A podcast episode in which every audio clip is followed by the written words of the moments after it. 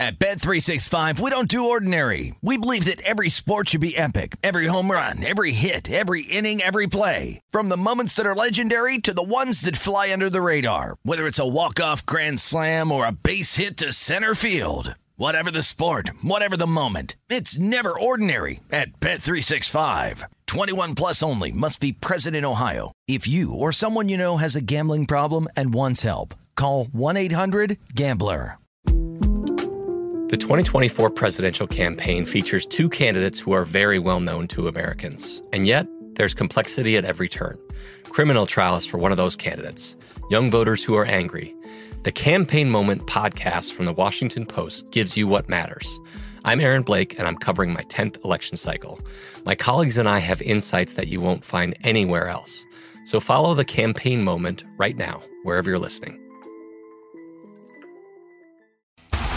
This is VSIN's Tournament Betting Breakdown with analysis on betting all 32 first round matchups. Along with my guy Amal Shaw, here is Jonathan Von Tobel.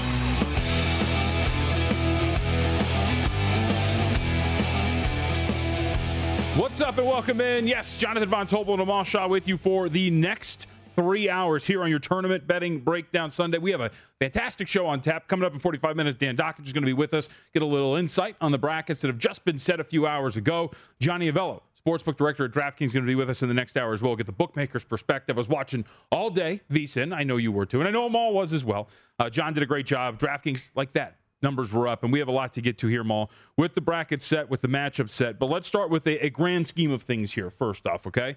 Uh, top overall seeds for our tournament this year Gonzaga, Arizona, Kansas, and Baylor, West, South, Midwest, and East, respectively. And your last four teams in Indiana, Wyoming, Notre Dame, and Rutgers. Before we get to the lowly teams, uh, let's talk about the big boys. Any discrepancies, any arguments with the top four seeds, or excuse me, the top four teams in terms of one seeds? Uh, I was a little bit surprised that the Big 12 got two uh, number one seeds, yes. considering how well Kentucky played throughout the course of the season, having arguably the best win in college basketball, winning at the Phog by 20 plus in that Big 12 SEC challenge. Um, Auburn kind of uh, went south towards the end, so I understand them not getting a one seed. Um, I, I, don't know. I, look, here's the reality of it. Everyone's got an opportunity, unlike college football, to make their argument. You don't have to be, you know, based on a committee. You have an opportunity, and if you got there, you got there. If you didn't, for me, JVT, I don't think being a one or two really makes that much of a difference. See, for me, uh, so one or two doesn't really matter a lot. But like a team like Kansas, for example, if you look at the way their bracket broke and the teams that are in their respective bracket. I think Kansas uh, did a really, I mean, did a really good job. They got, I think, a really workable bracket for them in terms of being able to make their way through to a title, especially for a team that looks somewhat fragile throughout the regular season, right? Couldn't agree with you more. I was shocked by how weak that bracket looks uh, for KU, considering I thought this was probably the weakest number one seed. I know Baylor stumbled a little bit down the stretch here, but I, I think that – Kansas is a team that I wouldn't be shocked at all if they lost in the second round or if they ended up, you know, in the final four. Yep.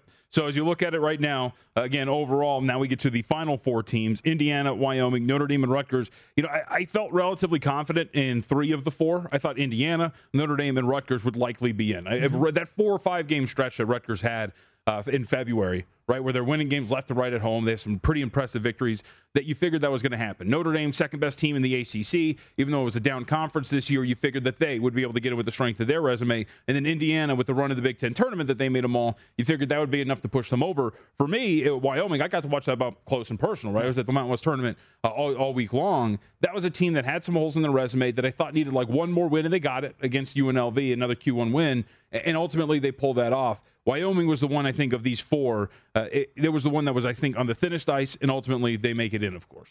You know, to me, the two conferences that get hurt the most in terms of teams getting in as that large are the Mountain West and the Atlantic 10. Yeah. I think there's some really good basketball in these leagues, and I'm glad to see Wyoming got in there. It'll be interesting to see. I think they play IU, correct? In the in the first yes. round, uh, that'll be an interesting matchup between Ike and uh, uh, TJD inside the post there. But uh, this has been a team that's really competed, and I'm looking forward to some of these matchups where teams are probably far better than people realize because they don't follow them on a regular basis. You're, you're going to see these teams out of the Mountain West, like Boise State. I, I know people have an affinity for the, uh, the opposite side in, in game one. I'm like, these guys are going to guard you the minute they get off the bus. Uh, one of the first bets I made was Boise State catching two and a half against Memphis. I, I didn't understand. well, no, you know what? I know we're going to break these games down, but right. real quick, here's the problem with Memphis. They play defense like Gary Payton. They forecheck you into the scorer's table and they don't think it's a foul. You're in the double bonus about nine minutes in. Maldonado's going to have a field day getting to the free throw line against this team, and they don't realize. And, and Wyoming plays smart. They play disciplined basketball. I'm not saying Ike is going to, have, uh, excuse me, uh, they're going to have an easy time uh, with the big man in there shooting 46% at the free throw line against a team like uh, Memphis and Jalen Duren. But Duren's arms taped up right now little bit of concern from their perspective. Lomax turns the basketball over. I think this is a great opportunity for Leon Rice's team. Yep. All right. So let's talk. Let's talk about these first four games. Then we'll start with that Wyoming matchup. Indiana opens up as a three and a half point favorite against Wyoming. So uh, I, I, made a few bets on the openers, and you're still seeing the number over at DraftKings at three and a half with a total of about 132. Uh, I'm involved in this game here. I lay three and a half against Wyoming. So you mentioned Ike, you mentioned Hunter Maldonado. One of the things that Wyoming does is they are somewhat limited offensively in that they have two really good players in Maldonado and Ike. But when you watch them offensively, it is taking turns down the you know go down the go down the uh, court, post one guy up, and see what comes of it. Hunter Maldonado, even though he's a guard, he's about six six six seven. He operates primarily out of the post, and it's the same thing with Ike. UNLV and of course Boise State as well gave the blueprint out there. You just don't let him go through you. If you force him to shoot over you, Ike, that he's not going to be very effective. He was very ineffective in two Mountain West Conference tournament games, and I think that Indiana has enough size down there to bother the two post players in Maldonado and of course uh, in Ike. I think TJD is better than Graham Ike. Ike mm-hmm. is a terrific player as a sophomore, but I think Trayce Jackson Davis is far superior. You mentioned Hunter Maldonado. For people who haven't seen him play, he's the point for Wyoming, but he's, as you alluded to, six six six seven. But I think we could see potentially a guy like Race Thompson on him. Yep. And Thompson can negate what he can do. He's physical, he's got length on him. And then if you've got to rely on Jeffries and Oden to knock down shots, I think it could be a difficult time for this team. I like Phinisee. I like this team with uh, Xavier Johnson running the point for Indiana. I'm with you. I like Indiana in this game against Wyoming. Once we start getting past this number of three, three and a half, potentially four, it becomes a little bit tricky but I still think IU is a more complete basketball team. The run that they had in this tournament really will help propel them. They played extremely well against a team like Illinois, who has Cockburn on the inside, mm-hmm. able to negate what he did.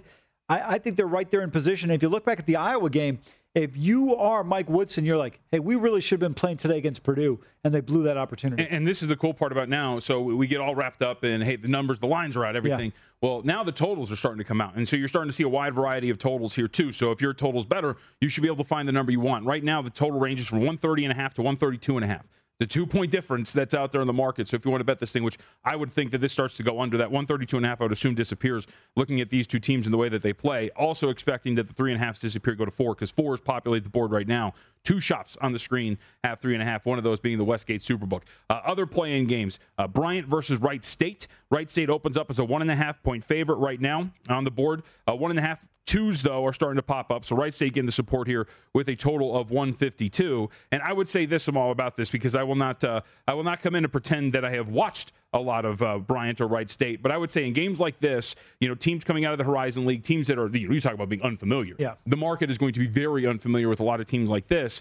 These moves that you will see here give you an indication as to what the sharper money is going to be. And of course, initially, right now, Wright State is the sharper side, going from one and a half to two haven't seen Bryant play, but I know offensively a very good team that can shoot the basketball. But when you look at uh, Wright State, keep an eye on Holden and Basile. These guys are really effective. They can do some good things. They were in a competitive league this year. People are unaware of how good uh, that league was this year, the Horizon. Uh, I would you say number sitting at one and a half? At one and a half, twos are starting to appear though now yeah, too. I, I like Wright State in this matchup in this particular game here. Yep, and as you look right now too, both teams that finished first in their respective conferences in terms of offensive efficiency. So again, against a uh, a similarly rated team, you should be able to get a similar offensive output as we have seen uh, throughout conference play. And then Notre Dame versus Rutgers. This is a pretty fascinating one. Notre Dame opens up as a one point favorite. You got picks across the board here as well. Again, it depends on where you shop for some of these numbers, uh, but Notre Dame flashing as a favorite in a couple with a total of 132. Rutgers, as we know, right? It's been it's not the rack anymore, but playing at the rack, right, has been the the area in which they have thrived. And this Notre Dame team, you know, it gets in on the strength of its resume, but there have been times where I watch Notre Dame leaves a lot to be desired. But now you're playing on a neutral where Rutgers clearly is going to be a little uncomfortable. They might be, but you know, give them credit. They had a tough win at Bloomington. They won at Kohl Center this year at Wisconsin. So I think this team is very capable. They were in the tournament last year. They almost uh, uh, they knock off Houston or not? I can't remember. Was that last year when they uh, they had a pretty good win early on? But this team can be dangerous. I, I, I like Pikiell's team. I'm not going to bet them. I think this is one uh, JVT where you wait for an in-play opportunity. You might get somebody catching five and a half, six and a half points as the game progresses, and I would take the points. I think it's going to be a tight finish whichever team can minimize their mistakes. That's the one thing you got to give Mike Brey's teams credit. They don't turn the ball over a lot. They shoot the ball efficiently from the free throw line and the three point line. Completely opposite of what Rutgers does. Mm-hmm. However, I don't know if there's any team in the ACC outside of Virginia that guards you the way Rutgers does. Yeah. It's a really tough team. You like some of the size down low too for Rutgers, and also, of course, uh, the first on the rotation of the play-in games: Texas A&M Corpus Christi versus Texas Southern. This opens up in favor of Texas Southern minus two and a half. Uh, there are three and a half starting to appear, and I think you kind of understand why when you look at just at least at least the statistical breakdown of both of these teams. Neither of these teams is very skilled offensively. Uh, the best team, at least in terms of overall play, Texas Southern 270th in the country in offensive efficiency. Corpus Christi 287th, both averaging well under a point per possession. Big difference here, Maul, is Texas Southern is a very good defensive team, yep. 107th in the country in total defensive efficiency. They're not a good rebounding team, but play the perimeter very well. Will run three point shooters off of the line, and a team like Texas A&M Corpus at Bet365, we don't do ordinary. We believe that every sport should be epic. Every home run, every hit, every inning, every play. From the moments that are legendary to the ones that fly under the radar. See for yourself when you sign up today and get $150 in bonus bets when you bet just $5. Whatever the sport, whatever the moment, it's never ordinary at Bet365. 21 plus only must be present in Ohio. If you or someone you know has a gambling problem and wants help, call 1-800-GAMBLER. Terms and conditions apply. The 2024 presidential campaign features two candidates who are very well known to Americans. And yet, there's complexity at every turn. Criminal trials for one of those candidates, young voters who are angry. The Campaign Moment podcast from the Washington Post gives you what matters. I'm Aaron Blake, and I'm covering my 10th election cycle. My colleagues and I have insights that you won't find anywhere else. So follow the Campaign Moment right now, wherever you're listening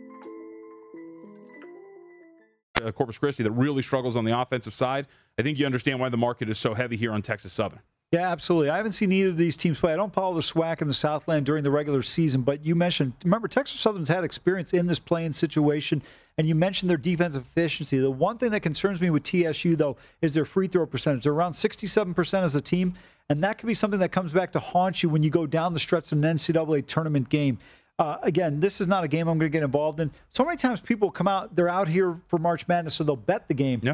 But to me, this is not a game I'm interested in betting unless I see something during the game that's extremely lopsided and you take advantage of that in play. Well, and I was going to say, in play is the best way, right? Yeah. When it's when it's two teams you don't know, you can watch the game, get a feel of it, how it's playing, uh, and get involved there. Now, uh, to reiterate for those who are just joining us and don't know the bracket off the top of your head, Texas Southern, Texas A&M, Corpus Christi, both going to be 16 seeds. So the winner will move on to play number one Kansas. Wright State Bryant, also two 16 seeds. They will move on to play Arizona. When you talk about the next round of matchups in terms of the winners of Rutgers, Notre Dame, and then Wyoming, Indiana, that's where it gets interesting. You get 12 seeds in Wyoming and Indiana, moving on to play number five St. Mary's, and then the winner of Rutgers, Notre Dame will move on to face Alabama. And uh, Alabama, I think as we've seen throughout this year, we'll get to more of them later, but uh, somewhat fra- uh, not fraudulent, fragile team, I think, in this tournament.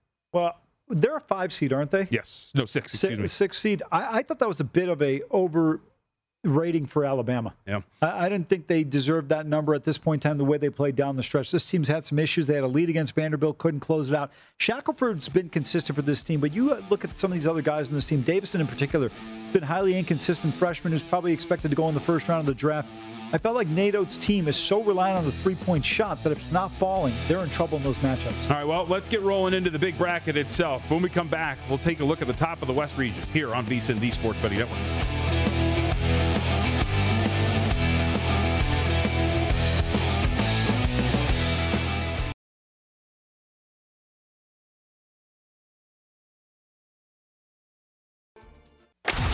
This is VSIN's Tournament Betting Breakdown. Along with my guy Amal Shaw, here is Jonathan Von Tobel.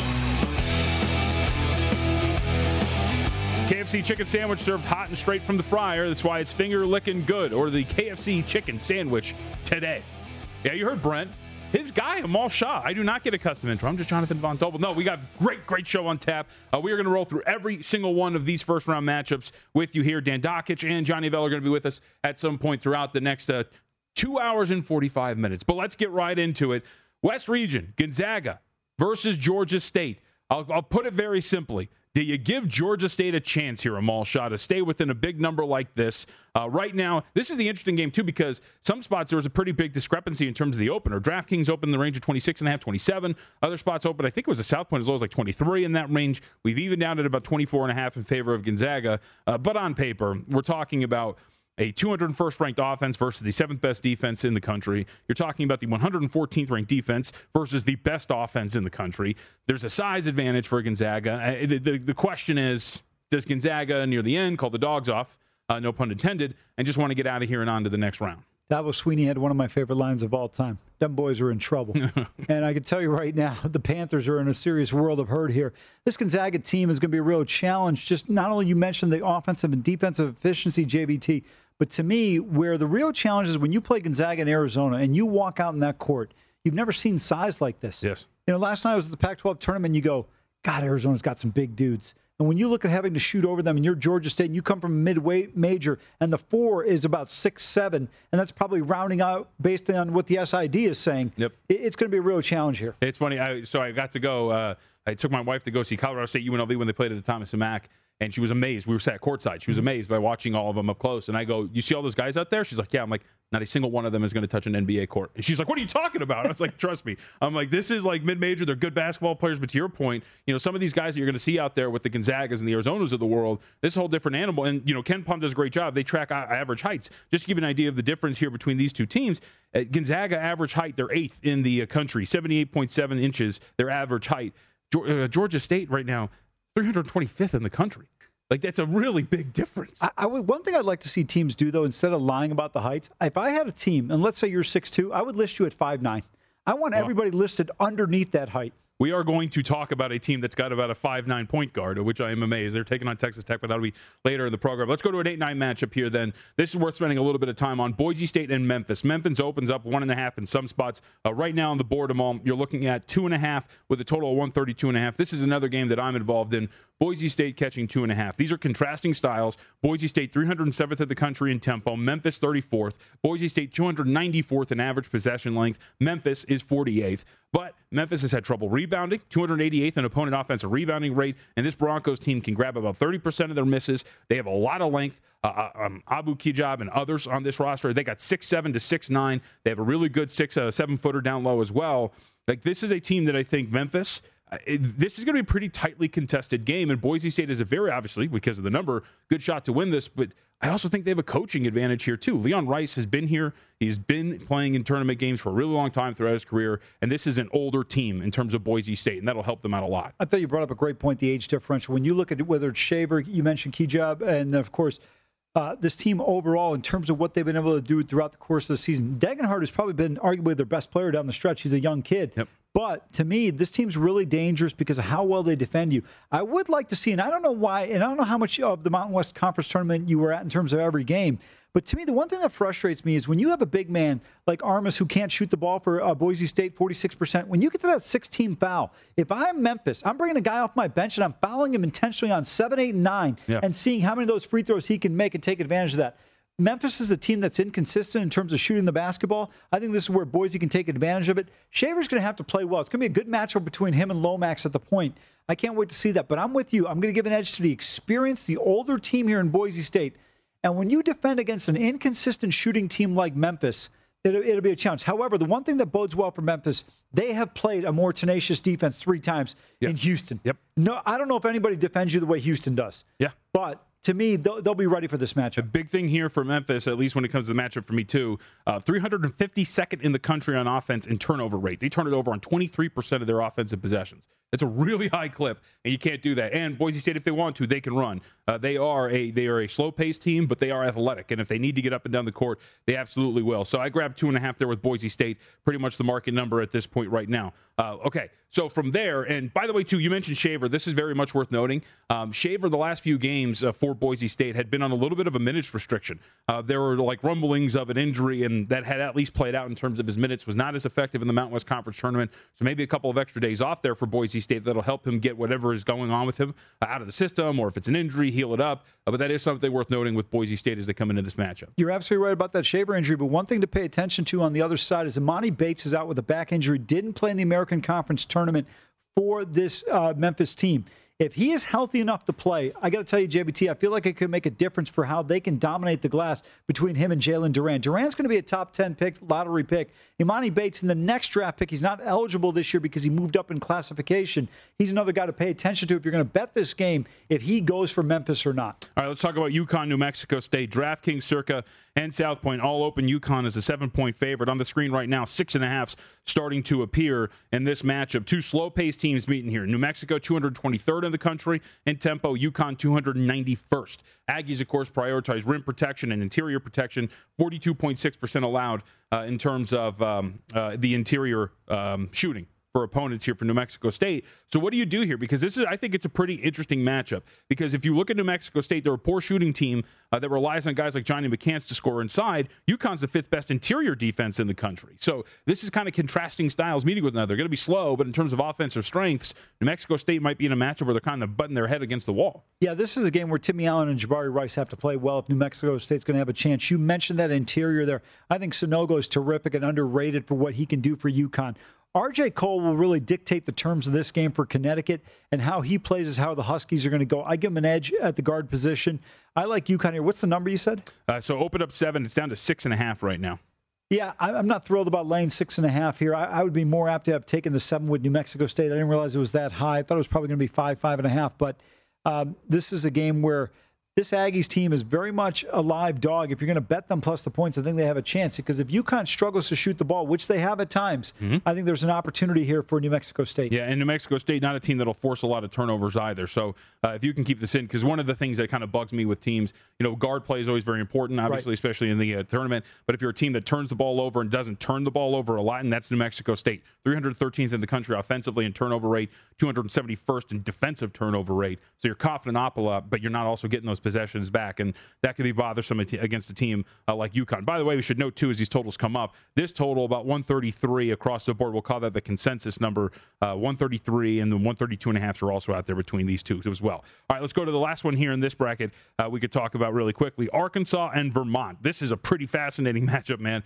Which team dictates tempo? Arkansas, they run. They want to run, and they will get up and down the court. 28th in tempo, 44th in average possession length in the country. Vermont, agonizingly slow. We're talking about a team that's 288th in tempo, 270th in possession length them all. However, just because they're slow, people, this is always, it's like that Virginia team that won the national championship, right? That was an insanely efficient offense. It was slow, and people thought there was a low scoring offense, and that wasn't the case. Vermont, the same thing here, 44th in offensive efficiency, despite being one of the slowest teams in the country. They're terrific, especially their two point shooting. This team yep. is really efficient inside the arc. Catamounts team is good. They're dangerous. They're experienced. If Arkansas gets off to the type of start they got against Texas A&M with J.D. Notae getting in foul trouble, I think Notae picked up his third personal foul in the first half. Uh, Musselman's team is going to be in trouble here. But look, from a talent standpoint, athleticism standpoint, it's going to be a challenge for Vermont. Uh, JVT, give me that number one more time on this one. Uh, this one right now, five and a half with a total of about 140, and that's pretty much where it opened. Uh, five and a half. Now, one spot circa where we're sitting right now opened a little bit higher at six, but we're now five and a half across the board in favor of Arkansas. Yeah, I, I think with that number, I would lean towards the Razorbacks here. I think their athleticism and what they're able to do. Uh, this team's got some talent. Make no mistake about it. They're well tested. They had that hiccup against A&M, but I think this team can be dangerous. The Catamounts have been outstanding. Uh, but I just don't know if Davis can be as effective inside against a team like Arkansas, who's got athleticism and length. Two things, two points to make on this game that stuck out to me. One, three point line, I think, is going to be uh, the most important aspect of this game. Catamounts, 43.1% of their attempts come from three point range. They shoot the ball well. Arkansas only takes 34% of their attempts from deep, and they're a really poor shooting team. They only shoot 30.7%. So the difference of the three point shooting is going to matter. And does Vermont's rebounding dominance play here against Arkansas Mall? They're the best defensive rebounding team in the country, but Arkansas top 85 in both categories. I, I would defend it this way. Yeah. There, there's no Oscar Tshiebwe's in, in, their league. Well, and, and, that's you know that that is a good point. Like when you look at some of these numbers for some of these teams, especially some of these teams yeah. like Vermont, the dominance in which they have shown, this is a step up in competition for them. They're a very well coached team, and some of that translates, but not all of it. Think about this real quick. They played uh, UMBC yesterday. They mm. were 17 point favorite in the conference championship game. I mean, it tells you how weak the league was overall in terms of what they faced off. I think they were in the America East. Um, to me, though, I think Arkansas's talent will be the difference in this game. But when you look at the Catamounts, extremely well coached, very uh, they play very well fundamentally. Yep.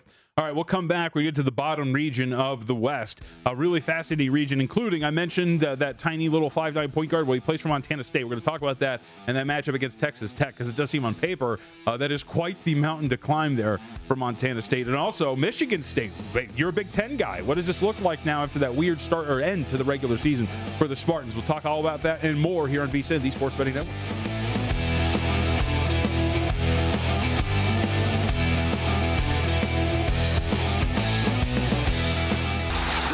VSIN's Tournament Betting Breakdown. Along with my guy Amal Shaw, here is Jonathan Von Tobel. The NCAA tournament is here. You're going to need some energy, so why don't you grab a five hour energy to stay alert and watch all of your favorite games, or if you stayed up late to see that intense overtime contest, take a five hour energy shot in the morning so you can energize your day. With zero sugar, an unbeatable blend of vitamins, nutrients, and caffeine, it's the perfect pick me up for getting stuff done. Go to 5hourenergy.com to find over 15 flavors to choose from, with flavors like grape, tropical burst, cherry, blue raspberry, and more. There's a flavor for everyone. Get a five hour energy today. Threw one back this morning. Within two minutes, I was ready for the two kids. I was like, let's go. I'm ready. I'm ready to be a dad.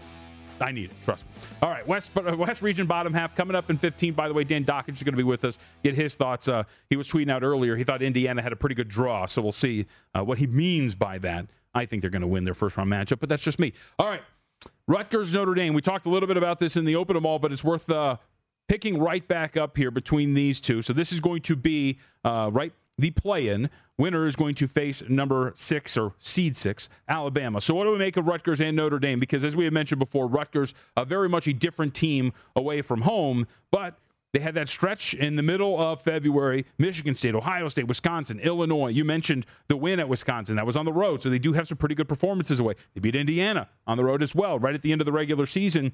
And then you get this Notre Dame club that comes in, and it hasn't been in great form. They lost to Florida State right before they beat up on Pitt to end the regular season. They lose in the ACC tournament to Virginia Tech. And if you watch them too, you know, I think in terms of offense, middle of the pack, but a very poor rebounding team, and that could come to play here against Notre Dame. Yeah, absolutely. Excuse when me, you, against Rutgers. When you look at this Rutgers team, Clifford Omoruyi in the center there, very physical. You've got obviously Baker, uh, uh, excuse me, Harper Jr., uh, Geo Baker, who, by the way, I think is in his ninth year there at Rutgers now. But new Perry Ellis.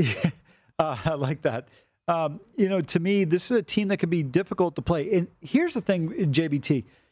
Notre Dame has to hit shots, but if Rutgers is hitting shots, I think Notre Dame is in serious trouble. Yeah. Because the way Rutgers will defend you, I don't know if they're going to be able to shoot the ball with the same efficiency that they normally do. When you mentioned they've lost two out of their last three games, sandwiched in between a victory against Pittsburgh, um, I'm leaning towards Rutgers here in this matchup. Despite their off, offensive be, uh, being so inept at times, I think they'll be able to uh, plow through this game. Yeah, right now, if you're looking at it, so the opener for this contest, uh, DraftKings opened at Rutgers 1, Circa opened at Notre Dame 1, South Point opened at Pick. Uh, we're at Pick across the board right now. A couple of spots have Notre Dame as a favored team uh, at 1 with a total of 132 or 132 and a half. I will say, when you look at both of these teams, them all, it does seem on the surface. I'm not a great totals guy, uh, but when you talk about a Rutgers team that is one of the slowest teams in the country, as well as Notre Dame, and two teams that could, I think, defend the other pretty well, I would expect that total starts to dip here a little bit between these two. Yeah, I tend to agree with you here. And if you're Rutgers, you want to make it a half court game. That's where they excel. If they're able to do that, I think it bodes well for them. Uh, but if it gets into an upper tempo game, I yep. think they're in trouble, especially that would be playing more in Notre Dame's hand. All right, let's talk about Texas Tech and Montana State. Big size discrepancy here. Starting Montana State point guard Xavier Bishop, very good player, but listed at 5'8. Uh, and you talk about it, right? I think they lie about the heights. I'm going to assume that maybe he's 5'8 in shoes. Uh, one dude on that roster that's over 6'8, that'd be a, a Jubrile Belo. So if you look at this, size is going to be a problem. Texas Tech, pretty solid team. And they start a starting lineup of 6'5, 6'6, 6'8, and 6'7. So there's going to be size here. But what I'm curious about here, Maul, is Montana State operating offensively. Uh, Red Raiders, 344th in opponent three point rate. They allow teams to shoot three pointers, but it's because they're so good on the interior, and a lot of those three point shots are end of the shot clock, you know, desperation shots. They get something off. But Montana State can shoot the ball relatively well. And, and I think this comes down to staying within this number. Is Montana State going to have a good shooting night and stay within this? And to be fair, Texas Tech has been less than impressive away from home as well. Yeah, you're absolutely right about that. Montana State is a team shooting 36% from beyond the arc. They really can get it done from a variety of different guys here, and I think that'll be key for them. Uh, this Texas Tech team, the way they defend, That's going to be the real challenge here for this Montana State offense because they can cause some serious problems. I think they're going to. Uh, I think they're going to have a hard time in this one. I don't like this number, 16 and a half. Definitely wouldn't lay it with the Red Raiders. I'd be more apt to take it with Montana State, but I can't do that either because I feel like when you go against a defense like this, it would not shock me at all to see on Friday if you see Texas Tech 66, Montana State 48, or something like that. Yep, and, and two, uh, right now, because this did open up, as you mentioned, in that 16 range. DraftKings opened 16 and a half, uh, Circa 15, South Point 15 and a half. Dominating number now is 15 and a half across the board with a total right now of 129 and a half. So uh, the side, at least when DraftKings opened, did seem a little high. Uh, market came in, bet that down a little bit. So now sitting in that 15 and a half range. And one last point here to speak on the struggles for Texas Tech away from home. Five and five ATS in true road games, two and four ATS in neutral site games. So Texas Tech have been very good in Lubbock, one of the strongest home courts in the country, but not so much when playing in 400 neutral territory. With that, let's talk about a Big Ten team. Michigan State taking on Davidson. That's pretty intriguing. So the opener, Davidson, some spots, a one and a half point favorite. Uh, so Southpoint open one and a half. Circa open one. DraftKings open pick. So in that range right now on the board, them all, we're looking at Davidson. Uh, let's see, I got that first number here. Uh, I've got right now two and a half in favor of Michigan State at some spots. And this is the cool part about some of these numbers. You see that one and a half there. There's one and a half at DraftKings. There's two and a half at another shop, and there's one out there as well. So this is a wide ranging number now in favor of Michigan State. But I'll give you the floor of what you expect of the Spartans, who uh, were a little eh down the stretch of the regular season. Yeah, you're being kind. I thought this team was horrific at times. Yep. They're just not great offensively. They don't have that consistency. That's the one issue that I have with this team. But they have talent. We saw them play extremely well in the second half against Wisconsin, holding off the Badgers. They're actually rallying from a four point deficit. Uh, to me, when I look at this uh, Davidson team, terrific shooting team. But it's a big. There's a big difference when you go from that mid-major level in the A10 when you face off against a team like Richmond, who doesn't necessarily have the height at every position that you're going to see out of Michigan State. Mm-hmm. This is going to be interesting to see how this Davidson team performs. Remember, Loyer, he's a Michigan State transfer, played for Tom Izzo, transfers down to Davidson, leads the nation in free throw shooting percentage at 93. It's had a tremendous year. But now you're going up against a team that can really challenge you interior, on the interior and on the perimeter defensively. Uh, I'm, I'm not going to touch this game, JVT, but I lean with Sparty just based on the way Tom Izzo's teams always perform in the tournament and then they have a huge athletic advantage in this one, and they're going to have an advantage from a height standpoint. Yeah, I like Davidson a little bit. I didn't play this, and you mentioned being horrific for the Spartans. So they're 53rd in defensive efficiency, but we brought this point up earlier. You know, make sure you look at conference play, make sure you look at recent form. So while they might be 53rd in defensive efficiency on the season, Michigan State, their efficiency dropped in conference play to 104.5. And if you look at some of the recent losses, Illinois, Iowa, Michigan, and Ohio State, defensive ratings of 120, 119.9, 125.7, 122.9. They were atrocious on the defensive end at times, Michigan State, and that continued all the way through their loss to Purdue uh, just this past Saturday. So something to keep an eye on there. But Michigan State, if they're going to be good, limit the turnovers, which have been a problem for Izzo teams because they like to get up and down the court, but also play better defensively. Yeah, I, I would agree with you there. The one thing I'd push back with is this: when you look at their schedule and the games that they've lost at Purdue, at Ohio State, at Michigan, at Iowa, losing at home to Illinois, that's just over the last about 10, 12 games that they've played. I would contend that you're playing a top 25 team almost every night. It, these are tougher teams to play on the road. Mm. Um, for me, I, I, love athleticism and length. It, it's so hard to simulate shooting over length. That, that's a real challenge. We'll see how Davidson handles that. The Big Ten bias. Big Ten's not as good as you think it is, Amal. I'm not saying it's good. I listen. No, no, no, no. Hey, hold on a second. You're absolutely correct in your statement. I, I actually think it's probably the third best league this year. Yeah. But I think when you look at some of these matchups, and that's my concern when we talked about the Arkansas game, you look at some of these teams, they're really good and efficient at what they do. But it's different when you go to take a layup against certain teams, and these guys can throw it oh, into yeah. the third row. Of course. All right, let's go to uh, next up on the board Duke, Cal State Fullerton. I'm actually really interested in this game. Some spots opened it as high as 20 in yeah. favor of Duke. Uh, DraftKings opened it at 18, Circa at 18 as well, and South Point at 17. Cal State Fullerton is going to be intriguing, mainly because, one, we get the Duke side of things where we're talking about the Blue Devils coming into this 0 4 ATS in their last four games of all, an average of 82.7 points per game allowed, a defensive rating of 119.9 over those four games, so that's not very good. And while Cal State Fullerton is not a a dominant offensive team. humans mentioned it. They have some efficient shooters, but also really good team at getting to the free throw line. 48th in free throw rate. They shoot 76% at the line as a team. Duke was a pretty good defensive team in terms of being able to defend without fouling. But this is a team that's going to press the issue. And while there might be a length and massive advantage in the front court here, the Titans are going to try to get these bigs in trouble for Duke, and, and, that might be a problem. Yeah, that'll be interesting to see if they can do that. Then I think they got a great chance. When you look at the Titans, their top four scores are all 78% or better at the free throw line. Yep. It makes a huge difference. The problem is when you look at a guy like Williams inside in that length, you are not seeing anybody remotely close to that in the Big West. Um, but this is a high number, and right now the way Duke has played, this reminds me of go back to when Kyrie came back from injury for the tournament. Yeah. People thought they'd be able to flip the switch, they weren't able to do it, and I kind of feel that way about this team. Banchero's been outstanding all year long, but for whatever reason, there's something amiss with this team. They they're going to get through this game, but uh, how far can they go from there? Fullerton, give them a ton of credit. They've competed all year long. And you mentioned that free throw discrepancy in terms of how effective they've been at the line. They're going to need that one if they're going to have a chance in this one. Yeah, you mentioned the uh, the discrepancy in terms of what you'll see in terms of personnel. Fullerton uh, really doesn't have the bodies. Paolo Banchero, 6'10, skilled like a yeah. guard. And then, of course, Trevor Keel, 6'4, 221. Yeah. Like Fullerton doesn't have a dude bigger than Vincent Lee, who's 6'8, 230. So, like, that's from a body, just a pure body perspective, it's going to be a little bit of a mismatch here for CU Fullerton. Yeah, that's a, that's a concern I have. But again, the number being as big as it is could be a different scenario. You know, when you get up by 12 at halftime, the effort in the second half doesn't necessarily equate to what it was in the first half. Yeah, and, and that total too uh, for those who are scoring at home right now, total of 144, 143 and a half. Somewhat high total does seem like on the surface, given the big number, that that total expecting Duke to carry a lot of that load. But uh, I would skew to the under there a little bit, especially if you like the underdog. Yeah, and one other thing I would point out is remember the tournament teams have shorter benches. The t- TV timeouts are longer during the commercial breaks. You're not as worried about fatigue from that standpoint. Jamal Shaw on the other side. Dan Dakich is going to join us. He thinks Indiana got a good draw. Let's ask him why, and let's ask about the other Big Ten teams and just the tournament overall when we come back.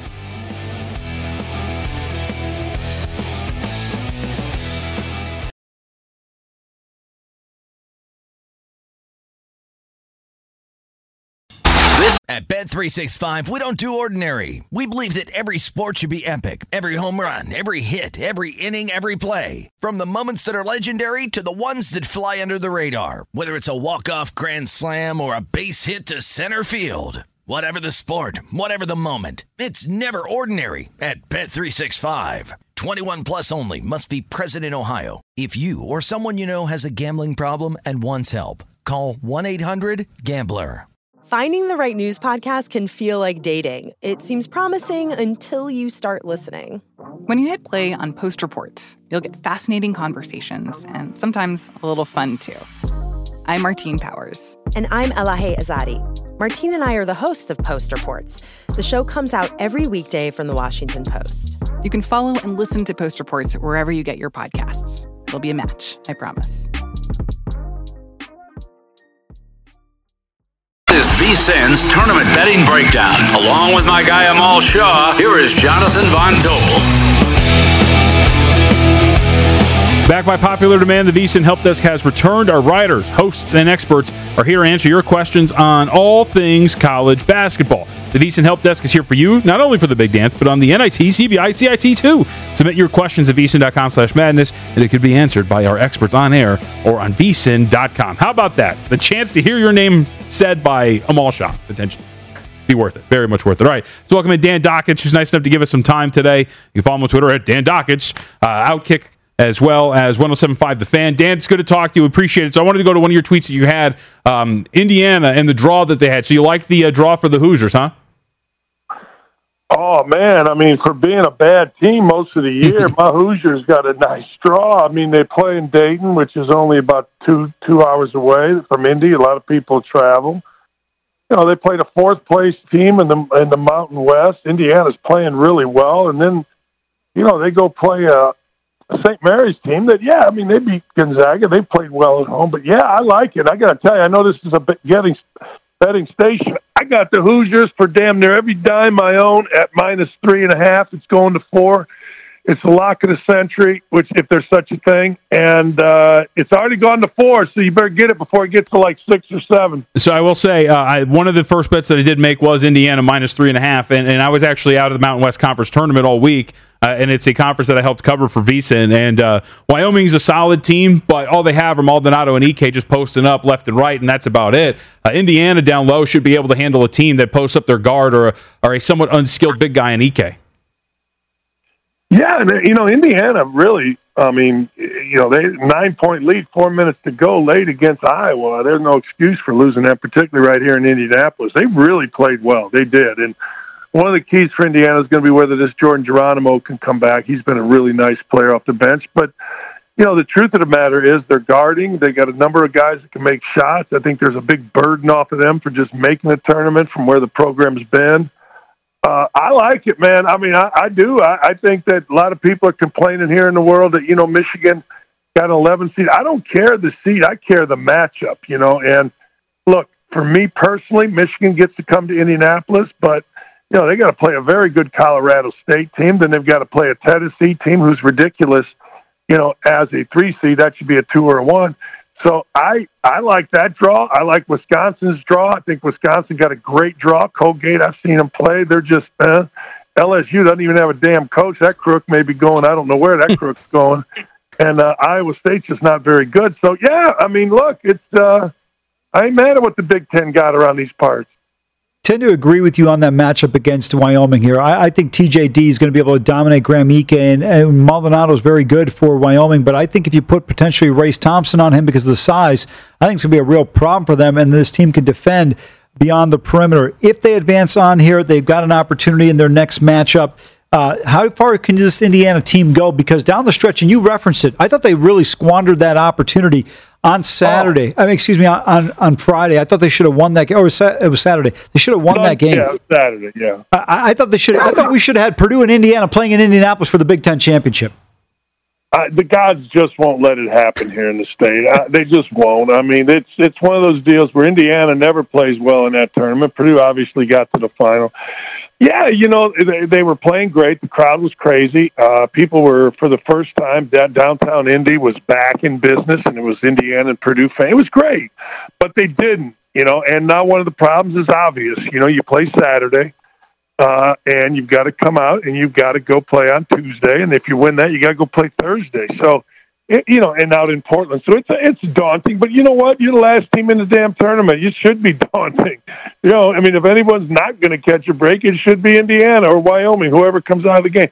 But I do like it. I think Indiana size. You mentioned Race Thompson. Boy, I've, I've really liked him, and I've never been a big Tra- uh, Trayce Jackson Davis fan until really this year. In fact, the last five games, I think he's been a tough, tough dude defensively, and you know, in the Big Ten, eh, eh, going up against first it was Zach Edey. He did a great job against that damn big guy for Purdue. He battled him like crazy.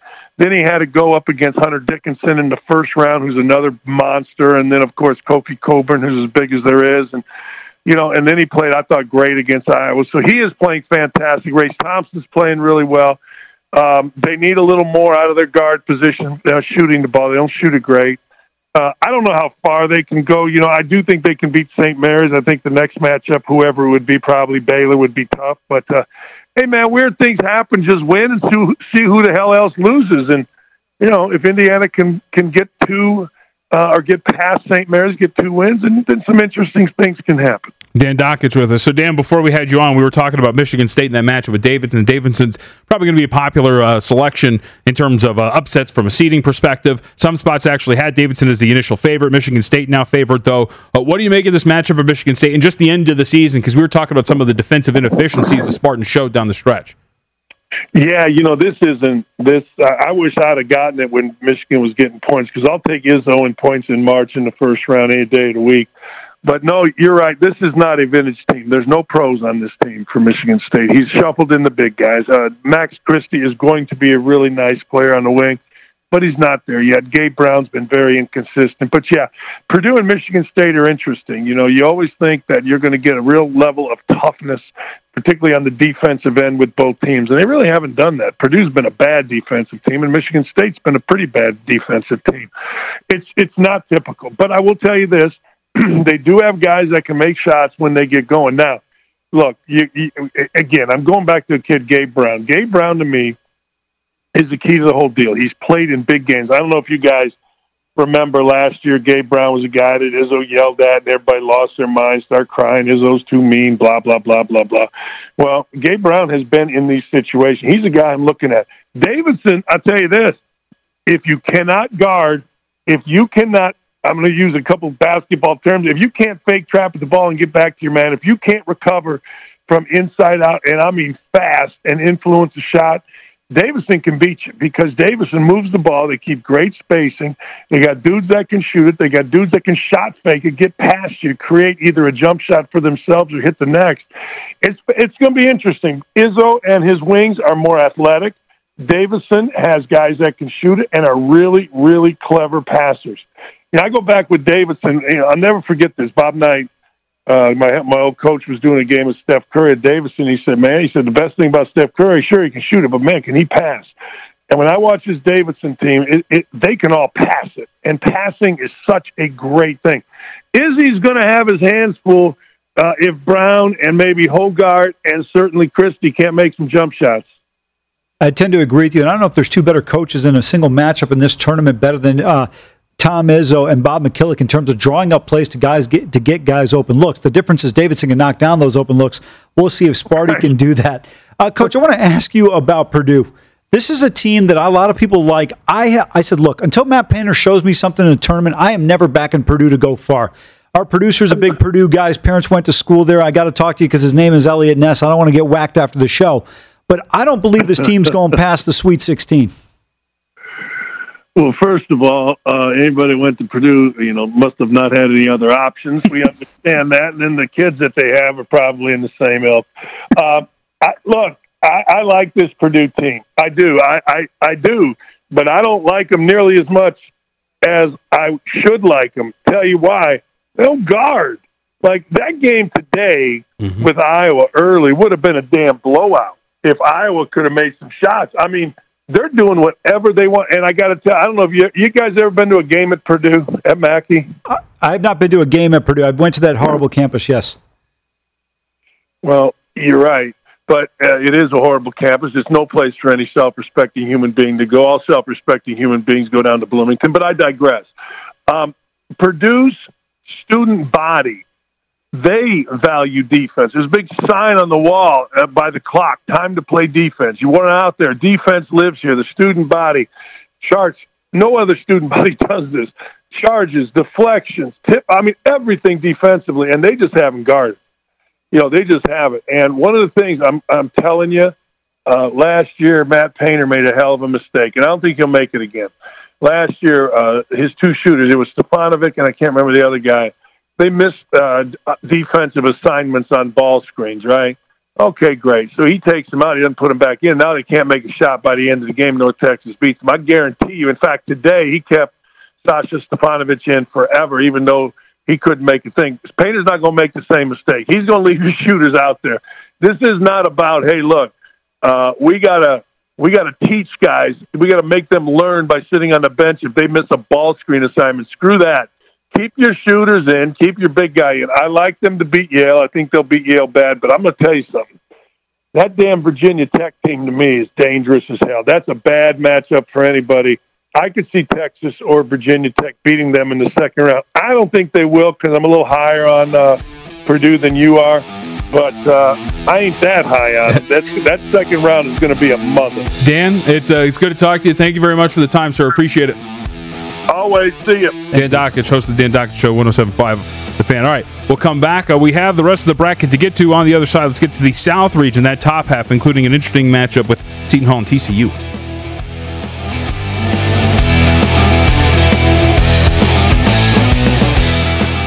The kid. The kid. At Bet365, we don't do ordinary. We believe that every sport should be epic. Every home run, every hit, every inning, every play. From the moments that are legendary to the ones that fly under the radar. Whether it's a walk-off grand slam or a base hit to center field. Whatever the sport, whatever the moment. It's never ordinary at Bet365. 21 plus only must be present in Ohio. If you or someone you know has a gambling problem and wants help, call 1-800-GAMBLER. I'm Katya Adler, host of The Global Story.